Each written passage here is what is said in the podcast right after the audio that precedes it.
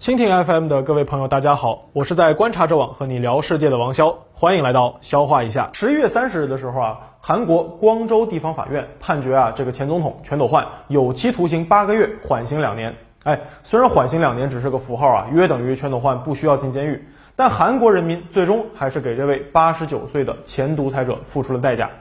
天降猛男文在寅再下一城，韩国的社会进步又往前稍微推了那么一点点儿。那中文互联网上有这么一个亚文化群体，喜欢韩国电视剧《第五共和国》，其中的主角啊就是全斗焕。那本期消化一下，我们就来聊一聊《权力动物》全斗焕。嗨，全是！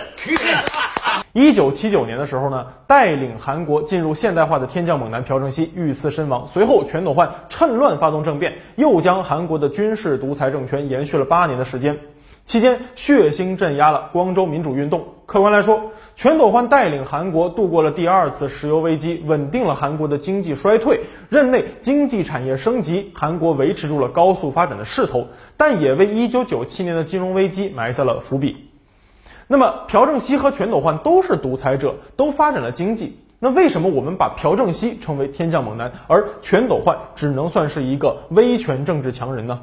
我们带着这个问题来说这次节目。全斗焕一九三一年出生，家里贫苦。八岁那年啊，全家逃到了吉林，上朝鲜族的小学，哎，是个学渣。那十岁那年呢，全斗焕家又搬回到了日据朝鲜。如果不回国啊，全斗焕很有可能参加革命，成为百万天降猛男中的一员啊，从山海关一路打到海南岛，解放全中国。最后啊，可能还会回到朝鲜参加人民军，南下打爆李承晚。但是呢，造化弄人啊，历史偏偏让他当了一个倒车侠。朝鲜战争结束以后呢，朝鲜在社会主义阵营中混得风生水起，但是韩国在李承晚腐败、民主派政府无能下，导致了社会动乱、恶殍遍野、民不聊生。那一九六一年呢，朴正熙就发动了五幺六政变，建立了独裁军政府，主力发展经济。政变后的第二天，全斗焕找到朴正熙，表示自己会组织陆军士官学校的学生游行支持政变。于是这样，全斗焕摇身一变成了亲信。为了让军队给予支持，全斗焕成立了秘密军官组织义心会。同类组织啊，在旧日本帝国陆军里面多的是，一般是以同乡或者同窗作为纽带。皇军文化的继承者韩军也有类似的氛围。那么什么人可以加入这个所谓的义心会呢？首先，你得是韩国的岭南地区出身的，也就是说，你得是庆尚南北道，最好和全斗焕一样是陆军士官学校第十一期的学生，那你们就是同期的鹰啊，享受核心创业者的待遇。那么在朴正熙的默许之下呢，义新会就不断吸纳军校高材生，地下交友，为成员谋取晋升的通道。全斗焕个人能力很强啊，得到了赏识，干过青瓦台的卫戍工作。越战期间又被派到越南去啊建功立业啊，指挥过韩国国军精锐第九白马师团下辖的团部，履历哈很丰富。一九七九年政变前，全斗焕已经干到了保安司令部司令，相当于是军队特务机构的领导人。那朴正熙虽然经济搞得好，但是宫廷斗争导致了矛盾在体制内爆发。韩国中央情报部 KCIA 部长金载圭不满警卫市长车之澈专权，最终啊，金载圭在团建的时候打死了领导和同事。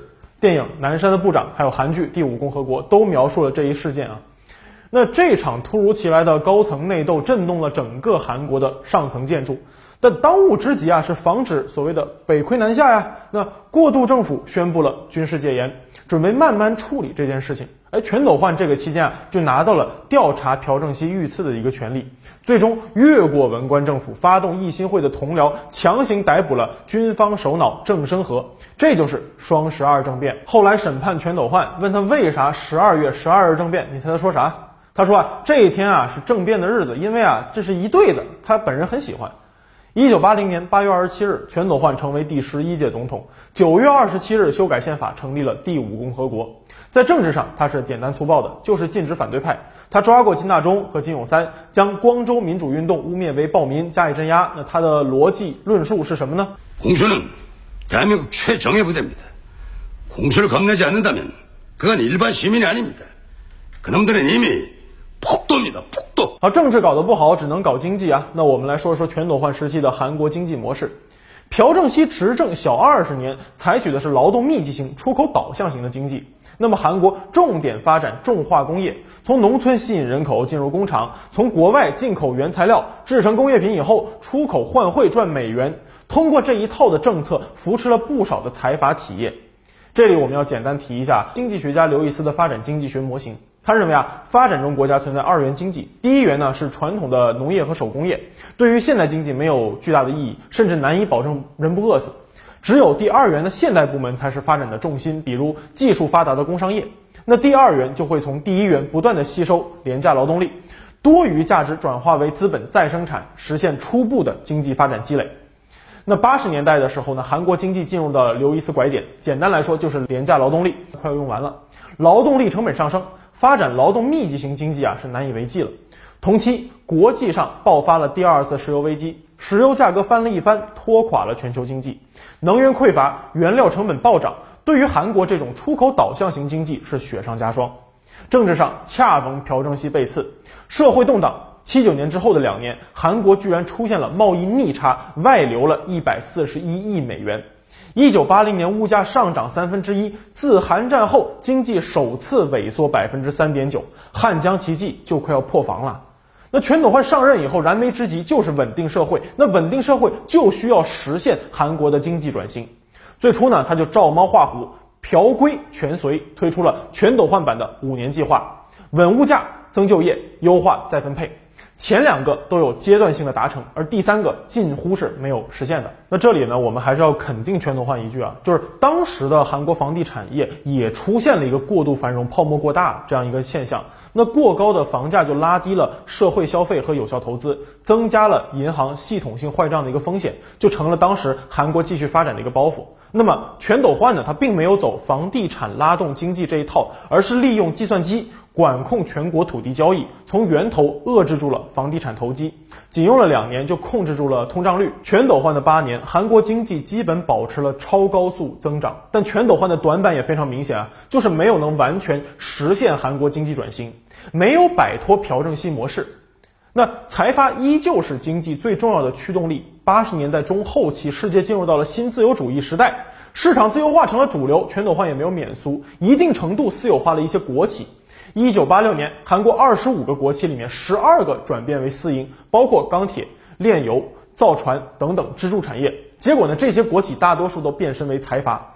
我们在韩国财阀那期就说过，韩国社会长期右倾，总统保护财阀，财阀绑定经济。全斗焕时代，这个现象就进一步被加剧了。八十年代前十大财阀的营收总额占到了当时韩国 GDP 的一半儿。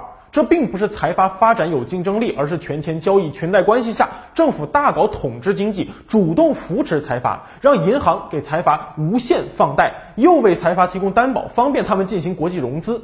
所以呢，这种私有化除了把企业决策者从国家经理人变成一家一姓之外，和之前没有任何区别。全斗焕一通照猫画虎，一九八三年，韩国制造业整体负债就达到了百分之三百六。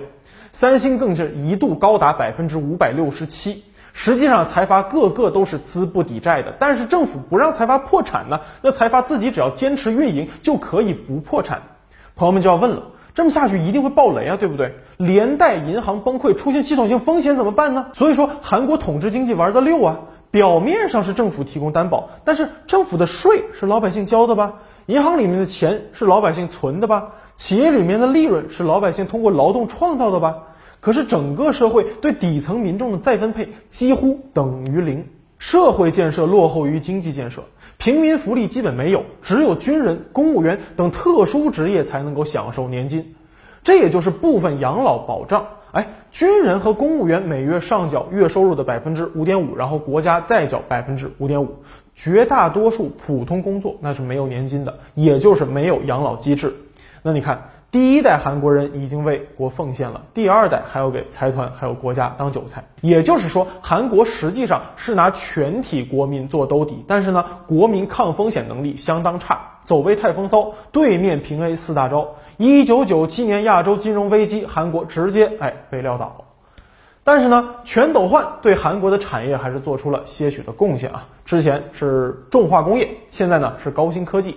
一九八二年，韩国采取了科技立国的一个政策。朴正熙时期呢，韩国科研投入仅占到 GDP 的百分之零点三，但是八十年代开始，韩国科研投入年增十个点，现在是 GDP 的百分之四点八，比例高居世界首位。靠踩着朴正熙的东风，全斗焕任内经济指标还是不错的，但是没有做出结构性改变。现代集团创始人郑周永总结过两个人的区别，他说啊。朴正熙呢是一个伟大的厨师，而全斗焕只能说是一个伟大的店小二。那我们随着全斗焕逐步稳固了他的统治，他和朴正熙体现出了一些区别啊。朴正熙发展大企业是为了弯道超车，集中力量办大事，而全斗焕继续发展大企业，除了路径依赖，还要把财阀当做提款机。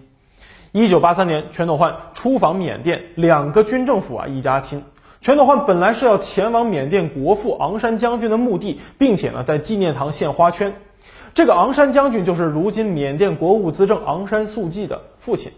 当时啊得到消息的朝鲜特务把炸弹安装在了纪念堂内。那么炸弹提前爆炸，全斗焕没事儿，但是把当时的韩国副总理、外交部长等十七名韩国官员和四名缅甸官员全都给炸死了。全斗焕侥幸逃过一劫。但是啊，他这个小脑袋瓜灵机一动，居然提出了以提供受害者抚恤金为名义，用自己的雅号“日海”成立了日海财团。然后呢，各级负责人都是全斗焕的亲信。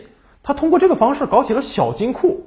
哎，各位翻译翻译，什么叫做丧事喜办呢？卡卡，이래란바다를비추는태양이라는말아닙니까바다는국민이고백성입니다那现代的创始人郑周永就是这个日海财团的受害者。日海啊，当时找了三十家大财阀，募集了一百亿韩元。郑周永拍马屁说啊，这可以充分发挥日海财团的本意和精神。 结果啊，全斗焕从来没想过要和财阀做一锤子买卖，要求他们连续三年每年上缴一百亿韩元。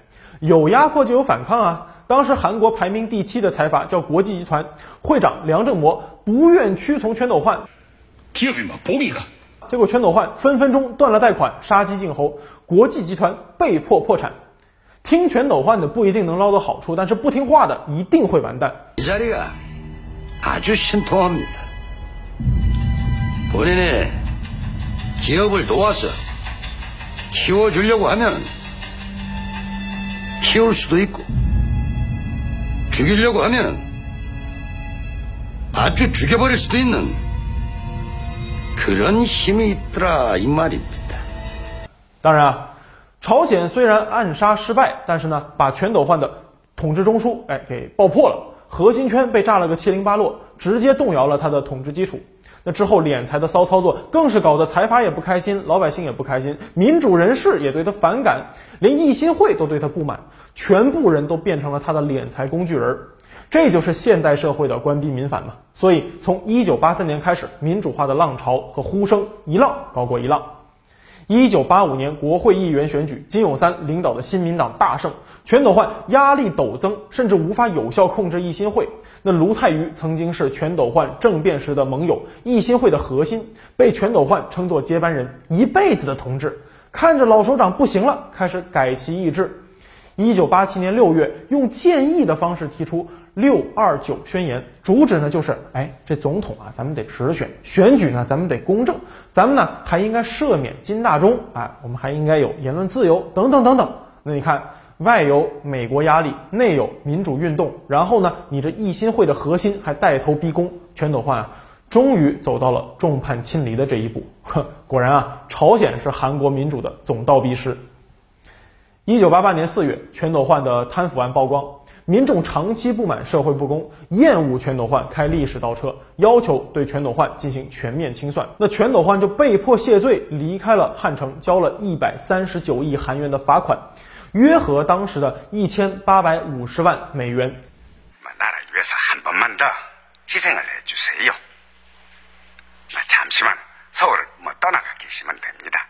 一九九六年，全斗焕和卢泰愚因为叛乱罪携手复审。全斗焕被判上缴两千二百零五亿韩元，约一点二六亿美元。这钱啊，直到二零一八年九月才追缴了一半儿。全斗焕自称：“哎呦，我兜里只剩下二十九万韩币了，约合二百六十美金。”人不要脸，天下无敌啊！一九九八年，全斗焕被金大中特赦了之后呢，又生活的如同领袖一样，出入有警察，在家还有私人保镖，还写了一部回忆录，污蔑光州的死难群众，结果被人发现了漏洞。二零一八年五月啊，他被起诉了。结果最初他是自称有老年痴呆，拒绝出庭。结果二零一九年，这个八十八岁的老头被拍到开心的哎打高尔夫，直到今年十一月三十日，全斗焕就被宣判坐牢八个月，缓刑两年。从法律程序上啊，告慰了光州市民。说了这么多，回到最开始的那个问题：朴正熙和全斗焕两个人真正的区别在哪里？都是右翼独裁者，都搞军政府，都以政府强力推动经济发展。朴正熙是把国家权力当作工具，而全斗焕是把国家的权力当成他人生奋斗的目标了。解释解释啊，在马里那一期我们提到过，马克思主义者认为国家是阶级统治的工具，自由主义者认为国家是权力斗争的舞台。一九七零年代开始。社会科学发生了国家中心主义的一个转型，意思呢就是国家机器有自主性，是一套结构，不一定完全符合某个阶级和群体的利益。朴正熙作为韩国统治阶级的代表，但是他又不完全代表军人群体的利益，而是啊，他为了实现个人的民族主义理想，把韩国国民、把韩国的国家还有各种政府机关当成了工具。在朴正熙眼中，政权的存在只是一种手段，所以呢，他在一九七二年甚至自我政变，重建体制，谋求连任。那朴正熙有一本著作《国家革命和我》，阐述过个人的理想，要以朴素、勤劳、正直的城市平民为社会的基础，创造出一个自主独立的韩国，自己能在平民中出生、成长、工作，并在平民的认可中结束自己的一生。这是一个典型的右翼革命者的理想啊！朴正熙一辈子都在为了经济革新而奋斗，他可以说是以一己之力将韩国从一个饿殍满地、非常落后的小农经济，一手拉到了工业化发展的快车上面，一手培育起了韩国的资产阶级，而韩国的进步派又在资本主义发展中被孕育出来。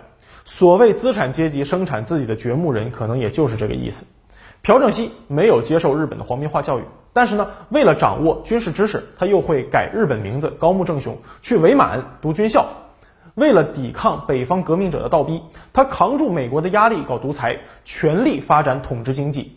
为了独立自主，一度甚至背着美国爸爸发展核武器。朴正熙搞独裁是客观事实，但是呢，韩国经济大发展，在世界体系中完成飞跃也是客观事实。